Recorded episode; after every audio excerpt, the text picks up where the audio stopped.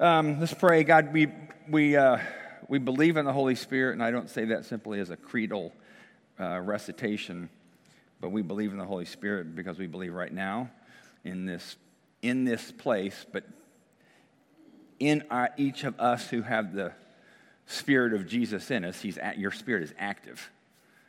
So pray that you'd be active, Holy Spirit, as we look into your word and you would show us and say to us things that we need to see or hear so we can follow you with more abandon in our lives and find the abundance of life you've promised us. And we ask this in your name. Amen.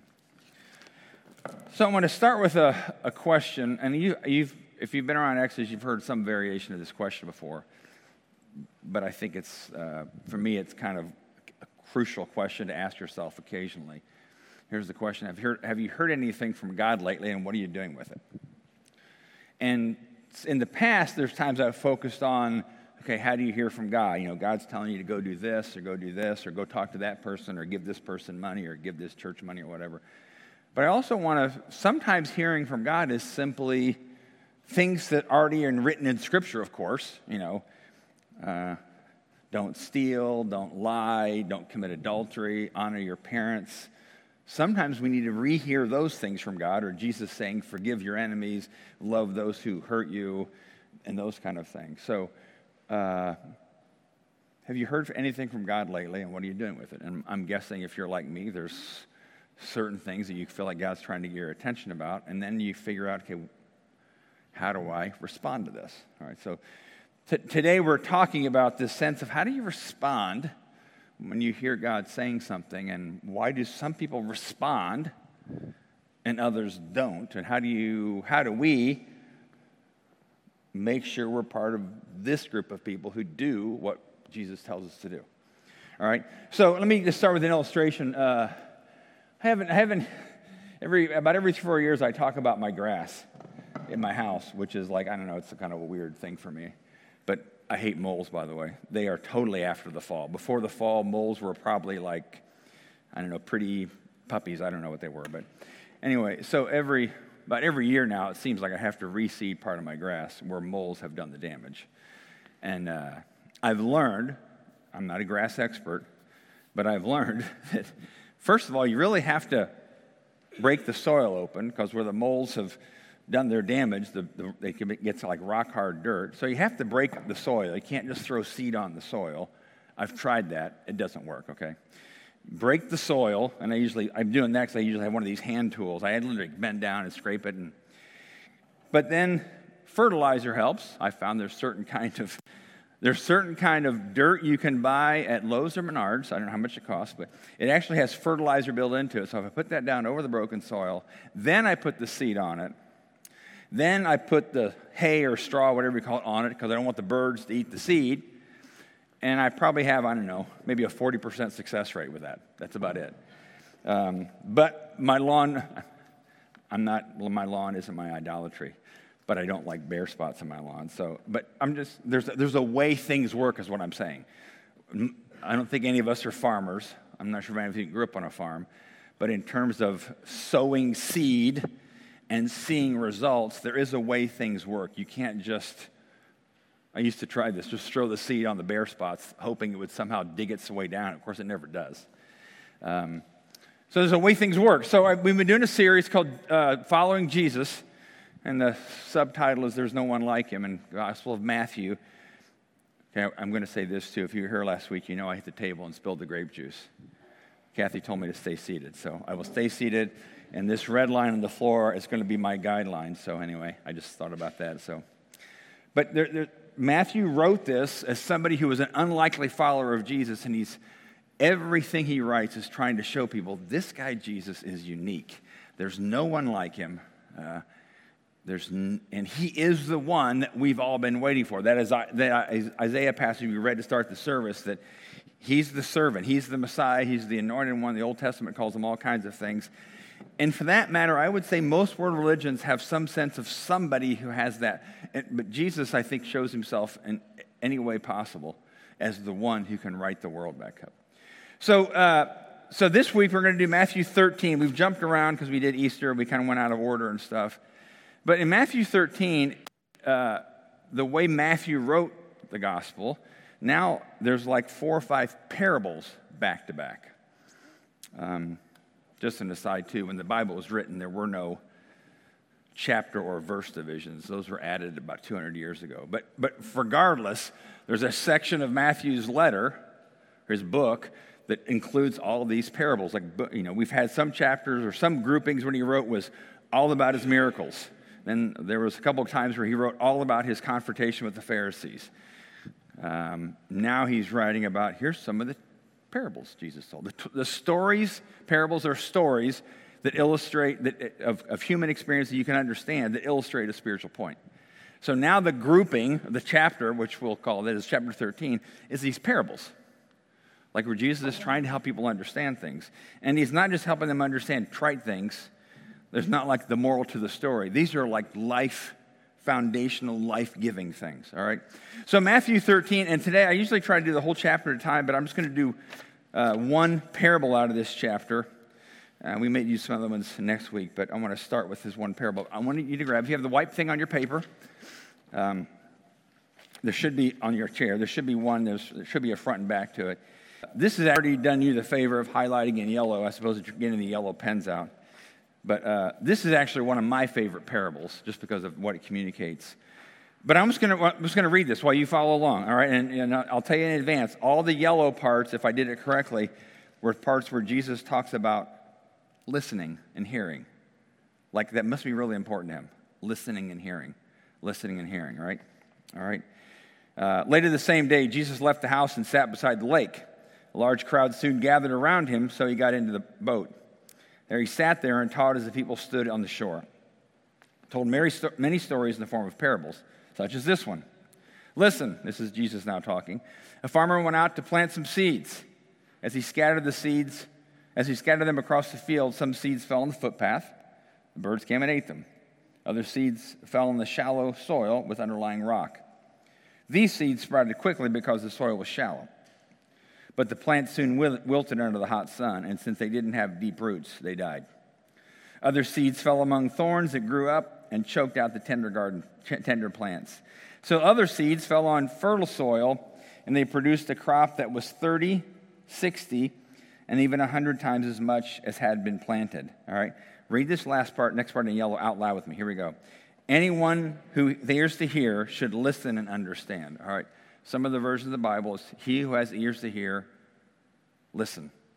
And this is repeated a lot. Jesus repeats that phrase a lot. It shows up in the book of Revelation, but it seems like listening and hearing is a really, really, really important theme of Scripture, and it's really important to God that we listen to Him, right? So whoever has ears to hear should listen and understand. His disciples came and asked him, Why do you use parables when you talk to the people? You can be clear. He says, He replied, You're permitted to understand the secrets of the kingdom of heaven, but others are not. It almost seems a little unfair of Jesus, but there's something going on here, right? To those who listen to my teaching, and the word listen there, and often in Scripture has a sense of listen and respond. I mean, you've, if you've been a parent or whatever, you tell your kids something, and you're like, Did you hear what I said? And it's usually no. So the sense of hearing that Jesus talks about is not just hearing it, but somehow it sinks you connect it, you do it. All right? So, to those who listen to my teaching, more understanding will be given, and they will have an abundance of knowledge. But for those who are not listening, even what little understanding they have will be taken away from them. That is why I use these parables. For they look, but they really don't see. They hear, but they don't listen or understand. Turn it over. This fulfills the prophecy of Isaiah. This is from Isaiah chapter 6. It says, When you hear what I say, you will not understand. So Jesus says there's some people won't understand what he says, not because Jesus is being random, but because they choose not to take it to understanding. When you see what I do, you won't comprehend, for the hearts of these people are hardened, and their ears cannot hear. They have closed their eyes, so their eyes cannot see, and their ears cannot hear. Again, I've highlighted all the hearing parts if I got it correctly, and their hearts cannot understand, and they cannot turn to me and let me heal them. All right, that's why Jesus wants people to turn to him healing, wholeness, life. But blessed are your eyes, Jesus says, because he's saying this to the disciples, because they see, and your ears because they hear. I tell you the truth, Many prophets and righteous people long to see what you see. And again, he's talking to his group of disciples and maybe the others around them. But they didn't see it. And they longed to hear what you hear, but they didn't hear it. And then he explains the parable, and then we'll talk about this. Now, listen to the explanation of the parable about the farmer planting seeds. All right, there were four different scenarios. First one the seed that fell on the footpath represents those who hear the message about the kingdom and don't understand it. Then the evil one comes and snatches the seed away that was planted in their hearts. All right. Scenario two the seed on the rocky soil, these are all people, and you know people, maybe like these scenarios, and maybe you've been that. Hopefully you're not you aren't, are, you aren't that right now. Seed on the rocky soil represents those who hear the message and immediately receive it with joy, like, but But since they don't have deep roots, they don't last long. They fall away as soon as they have problems. Third scenario, third category the seed that fell among the thorns represents those who hear God's word, but all too quickly the message is crowded out by the worries of this life and the lure of wealth, so no fruit is produced. And the fourth one, which is the desirable grouping, the seed that fell on the good soil represent those who truly hear and understand God's word and produce a harvest of 30, 60, or even 100 times as much as has been planted. In other gospels, when he talks about that last category, he talks about, he describes the people as those who have a good and noble heart. They hear it, they understand it, they produce. So there's, there's four categories here of, of people, and again, I, uh, we've probably been in all four of those categories at different times in our lives. And there, it's even possible if you're a follower of Jesus, there may be something he's saying to you now that may be falling on like hard dirt in your heart for some reason, and you need to respond to that, right? So uh, let's just go through the four scenarios here, all right? So one thing I'll say too first, everybody, everybody hears. So everybody has a chance to hear. He's not saying, well, some people don't even hear anything. Everybody hears. So if in, in, a, in a large way, even the excuse of somebody saying, well, nobody's heard about Jesus before, everybody has a chance to hear. Jesus is able to make himself known to anybody around the world, anywhere. He's able to make himself known in a way where somebody can respond to something they sense of God. But in this case, the point is everybody hears. So nobody has excuses, right? First category is this uh, you can hear and not understand. This is the seed that, that fell on like hard, mole infested ground and it wouldn't take root. And before it even had a chance, he says the evil one comes and snatches the seed that was planted in their hearts. So it's kind of the sense of something that was hurt, something that Jesus said or had said to somebody. And we typically think that is maybe people who haven't yet opened their hearts to Jesus, but they, they know they, they can recite Christian things, but it hasn't taken root, it hasn't even broken the soil yet. But it also, I'm just saying this for us, it, I think it can be for us too. There's times where maybe God said something to me or you, and it just sits there on the hard dirt. It just sits there. Maybe it's not a major thing, but maybe there's something, maybe it's a nagging thing. Maybe there's something you've caught, I think God wants me to do this. Or maybe it is an obedience thing where you're like, I know scripture says I shouldn't do this. And it's just, but it just sits there on the hard soil because you're not quite sure if you're ready to obey because you're not sure of all the consequences of obedience. Which, but so, so again, we typically think of this being non-Christian people, but I also want you to think about yourselves and myself. And um, one of the things for this, C.S. Lewis actually talked about it's really easy to find ourselves in this category because we, we want to do everything we want to do in life. We have our own ambitions, our own financial plans, whatever, and we simply want God to bless our plans. But he said the reality is this is the phrase he used we have to be plowed up and resown. I have to allow God to plow up things in my heart that are hard, which is not fun, right? So, and so sometimes it might be wise to pray, okay, God, if there's some area of my heart that's either resistant to you or just passive aggressive toward you, then plow that up for me. And it, God will plow up your heart if you ask Him to. And it's, it's not comfortable, it's inconvenient, but, but if you want things to take root. So there's times, and I, I just love the way C.S. Lewis says it, we have to be plowed up and resown. It's not going to happen if you just keep going and just throw the, throw the seed on the hard soil and think, it's, think all of a sudden you're going to be this great, full of joy, full of peace Christian person when you're not doing the things Jesus told you to do. Because I think sometimes we get, I get, like, oh, come on, why can't I have, why do I not have more of these character qualities in my life? Well, my, most likely is because there's still things that are, Jesus is trying to take root in my life. So you it's kind of like you can't have your cake and eat it too. If, if, if the soil needs to be resown, and you might have had, all of you probably have had times in your life where you feel like, yeah, that was a time in my life where God was ripping up the soil because he was trying to get my attention. But it's okay to ask God for that. It's okay to invite that. Not that, uh, not that there is anything you're intentionally resisting, but maybe there's things you're just kind of don't see it anymore. So that's the first category. You can hear and you cannot understand. All right. Second category of people or situations you can hear and I put up there with joy because he says these people hear with joy. They hear like, wow, this is really this is a really neat teaching of Jesus, or I get this commandment of God here, and I get this, I understand this, but then it doesn't last long. It's like I'm, I'm they fall away as soon as they have problems or persecuted for believing God's word. So it's when you get excited about something. I, I, I think of junior high when we had time the mile and I was always close to last place. But there's always those kids who run the first lap as fast as they can. And then what happens on the second lap? You know. But that's a spiritual reality too. There's times you get excited about something. Oh, this, and then what Jesus says here, the falling away comes when you start having problems. And a good example I use for this, or persecution, but a good example I use is this. I will guarantee you I mean, I believe, we believe Scripture tells us to tithe, give 10% of our money to ministry, church. And it's not about money for Exodus, because if you, if, if you don't tithe, I'll give you a list of churches in Bloomington you can send your money to. So it's not about Exodus needing the money, it's about you needing to let go of it.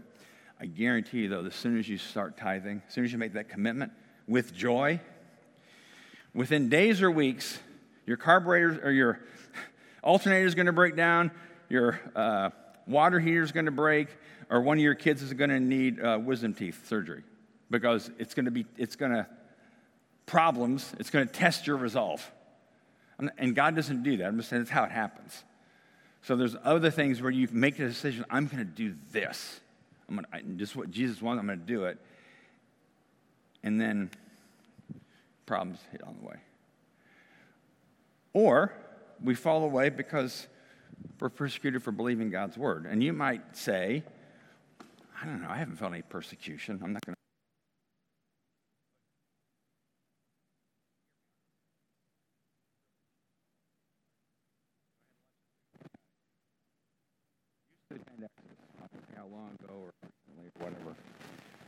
10 anymore. I asked him, so where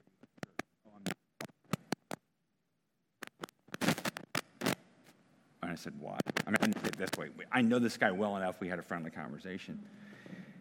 And he just said, well, I just read too much on social media about how the, how the church is really missing the mark on all kinds of things. Primarily, he was talking about the uh, LGBTQ stuff, and racial stuff. He was kind of putting the blame on white evangelicals. That's what he said. And this guy himself was a grew up in a white evangelical background. And he, he was saying that, and I, he was kind of using extreme arguments and stuff. And he, he even said, I know these are extreme arguments. So things I read in social media, I know are exaggerated extremes. But really, what the core of it was, and I think we're all are susceptible to this, he didn't. He wasn't. He, it's not persecution. It's more like I don't want to be associated with a group of people that the social media world doesn't like. Right? So you may not feel like you're being persecuted, but I guarantee you there's times where you may not want to speak up on, because for believing God's word. I'm not talking about just sexual issues, but other times, especially those are issues now, speaking up on what Scripture says, or even just holding that belief, we feel the pressure of the culture around us. So it's really easy just not to say anything or to give in to what people around you are saying and agree to something you don't really agree with because you don't want to. So it's, it's, what I, it's almost like this passive persecution, but I think we all feel today. And, and this person told me he knew a lot of people who had walked away from the church recently in the last few years because of the church's position on, or not church's position, about what God says about sexual expression. And so, and he basically was saying, and I'm kind of, I'm just giving into that pressure. I'm, I don't want to feel like I'm, I don't want other, my, I don't want my other friends to think I'm weird. All right, that's what persecution is. So maybe that's, maybe that's you. Maybe there's times, and I'm not just talking about the sexual expression, issue, but other times there may be times where we feel the pressure of, I'm not going to use the word cancel culture in a buzzword way, but you know what I'm saying? We don't want somebody to disregard us or think we're weird or think we're kind of fanatical. Uh, and so we just kind of don't say anything or keep our mouths closed. Or I know in some situations, I know some people who, who have done this, Christian people, who they look at the, I know one pastor in particular, that they look at this one pastor I know in particular who pastors a small Southern Baptist church he has the Spirit of Jesus in him. Most people at that church, and not all of them, probably voted for Trump. I'm not trying to make a political statement, but, but it's really easy for other Christians to want to throw them under the bus because they don't want to be associated. I'm not, I don't want to be associated with political realities, but they still have the Spirit of Jesus in them. So it's really easy to throw people under the bus who have the Spirit of Christ in them because they, because you don't want to be them. And I don't want to be them, but I also don't want to throw them under the bus because they have the Spirit of Christ in them. And yes, there are people who don't have the Spirit in Christ in them, but you know what I'm saying. So it's just that the sense of the sense of the doesn't last long often is kind of this social pressure we feel. Because again, I, as far as I know, nobody here has been arrested or or uh, physically hurt because of their beliefs. So that's the second one. Third one, uh, you can hear the message, but it gets crowded out. And I actually made the font crowd itself, not because it was matching the message, but because I had to get all the words in one line. So, but the message gets crowded out. Uh, that's the one where it said seed gets thrown, but then weeds grow around it and they start choking out the seed. And Jesus said what ha- what's happening is they get they hear it and they're excited about it, but then the worries of life and the lure of wealth crowd out what you know God has asked you to do. Well, but if I do what God has told me to do in Scripture, or if I do what He's told me in this certain situation in my life, it will, it will, it will put you in a situation where you're outside your comfort zone. Anxieties, worries about money. So here's the way I say it. So, like, where's there's, let's say if, uh, if I draw a circle on the floor right here, and this is your comfort zone, this is my comfort zone. This part of the parable is talking about times where God asks you to do something over there. You're like, well, I'm, I'm comfortable here, God. Can you just ask me to do something here and how I understand my life and my life with Jesus? And he'll be like, no, I want you to, I want you to do that. So this is this is when you hear something and then you realize this is going to expand my comfort zone in a way that I don't want to. And one of the phrases we use at Exodus is some, sometimes, if not often, God wants us to stretch beyond comfort. So this parable, this part of the parable applies to people who are saying, no, no, no, I'm not stretching beyond comfort. If he asks me to do something within my comfort zone, I'll do it. But if it, if it gives me any anxieties or tempts me in terms of the financial part of my life, I'm not doing it. So Jesus is saying that, and I think he's not just saying this about non Christians again, he's saying this about we can be this way. So, and the last one, which is the one that we would all aspire to be in, I would hope so. He says, but you can, then you can hear and understand. There are those who hear and understand. Now, I don't mean, he doesn't mean understand. The word understanding is not simple like, oh, I understand what the words mean. It's more of, uh, in some sense, it's like one of these aha moments, like cartoon character with an exclamation, exclamation point, like, oh, I get it. I get what he's asking me to do and not just, I get it, I, am going to do it. Because you can hear things, and I can know, I'll use, I'll use tithing, I can know that tithing is something God wants me to do. But until I understand, oh, He wants me to do that, not because He's trying to make me poor, but because He's trying to make me have greater trust in Him. And I, that's what I want. So it's kind of this you start connecting the dots as to why Jesus is asking you to do something. Because no, none of us like to do anything simply because somebody says, I said so, right? If I told Alan to do something, he said, Why should I do this? Well, because Alan, because I said so. I'm the pastor and I said so. It's not real motivational. It never works with your children, by the way, in case you're a parent. I said, because, well, it, it does, because you, but it's, it then becomes more a force of power and guilt and fear. But, uh, but he's, it's a sense where you're like, oh, and now I get it, why this is something God wants me to do. And what's interesting here, you'll notice Jesus never, he doesn't really talk, he talks about the kingdom of heaven. This is not about getting into heaven after you die. Of course, that's part of the, of the, the life of following Jesus is spending eternity with him. But he seems like he's talking about the results of this life, in this life. And here he says, so somebody here understands it's the seed that takes root and it produces a harvest of 30, 60, or 100 times as much has been planted. Well, what's he talking about there? Well, sometimes it, might think, well, he must mean if somebody, if I'm being obedient, then 30, 60, or 100 people might follow Christ because of me. And that may be part of the application of that. But I think he's also saying if you do what I tell you to do and obey what I've told you to do in Scripture, there will be a harvest in your soul 30 or 60 or 100 times more than what you even imagine that will, that will fill you with joy and peace. The word I'll use is this is Jesus' promise of abundance. Remember in uh, John 10 10, he says, The thief comes to steal, kill, and destroy. I've come that you might have life and have it more abundantly. And he's not talking about eternal life at this point. He's talking about a present day eternal kind of life where there's an abundance of all the, the things we really want in life. We want peace, we want joy, and we want security. And security found in Jesus is the only place to get that. But he, that's the abundance he's talking about.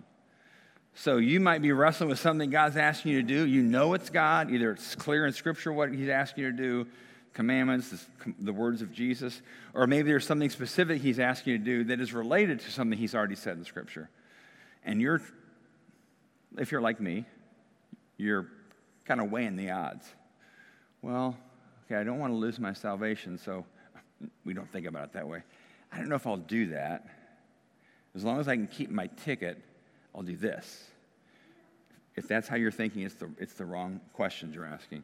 Because what Jesus is saying, no, if you do what I'm telling you to do and you obey in the areas of your life that are hard for you to obey in, he promises an abundance of harvest in you, in your soul. He doesn't promise more money.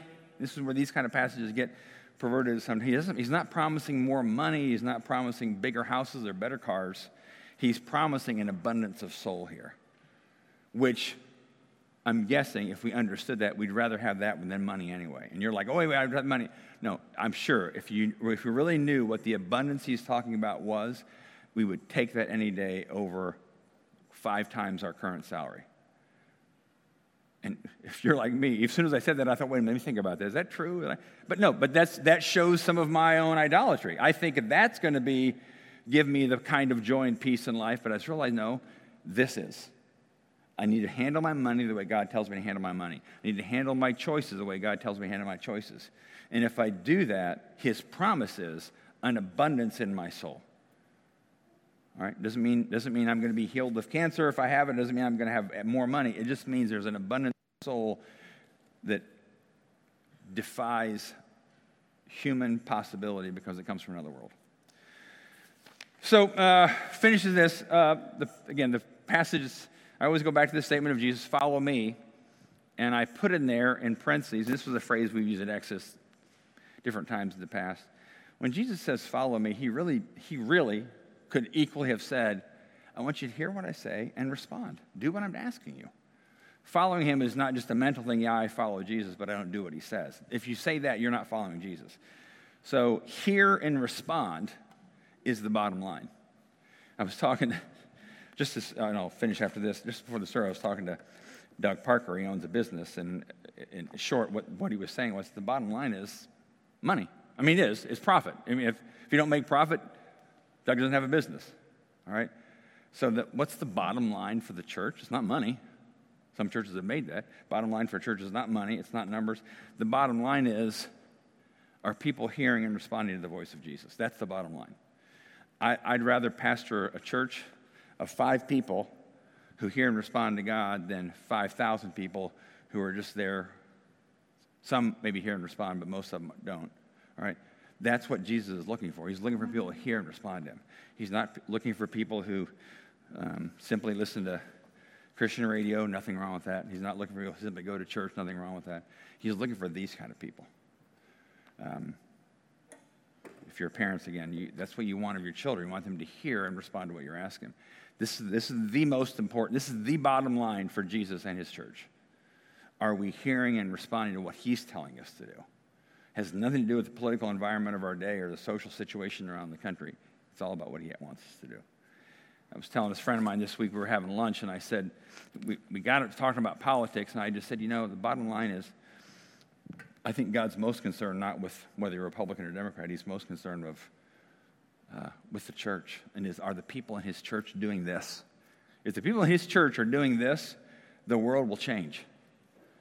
If the people in our church, in the church, kind of dabble with this and dabble with other things, it's not, but the problem with our culture is not the culture; it's the church. Um, it's me, it's you. That's, you know, um, if we do, if we are these kind of people, the world changes. Our neighborhoods change, our marriages change, our families change. So let me pray and then we'll uh, take communion. So, Jesus, even like the disciples, we kind of we can come to you and say, Why do you teach this way? It's, and other times the disciples even said to you, It's hard to understand. Why don't you just make it clear to people? But Jesus, I think even your response to disciples, you, you, may, you you speak in a clear way where every single one of us can know it's your voice speaking to us. We can know you're speaking and we can know what you're saying. But then, Jesus, we want you to give us the kind of hearts who can be plowed up. So, what you say to us, we actually rearrange our lives to do. Uncomfortable, inconvenient, yes, but we do it because we believe your promise that there will be a 30 or 60 or a hundredfold abundance in our souls because we trust you. We sang that earlier. We trust you. And we trust you because we know your promise for us, your desire for us, your will for us is the abundance of soul. That's what you want for us. That's why we trust you. And we love you, Jesus, and we ask this in your name. Amen. So, uh, we take communion every week, and it can, uh, maybe not for you, but I think for me sometimes it can feel, uh, I don't know, mundane. I know some people that say we don't do communion every week in some churches because they don't want it to get irrelevant or boring or whatever. That's more of a state of your heart, not the state of whether the church does it every week or not. We, I choose, we chose early on in Exodus to do it every week because I want all us to remember it's always coming back to what is Jesus doing for us. I need you, oh, I need you, I need, you know.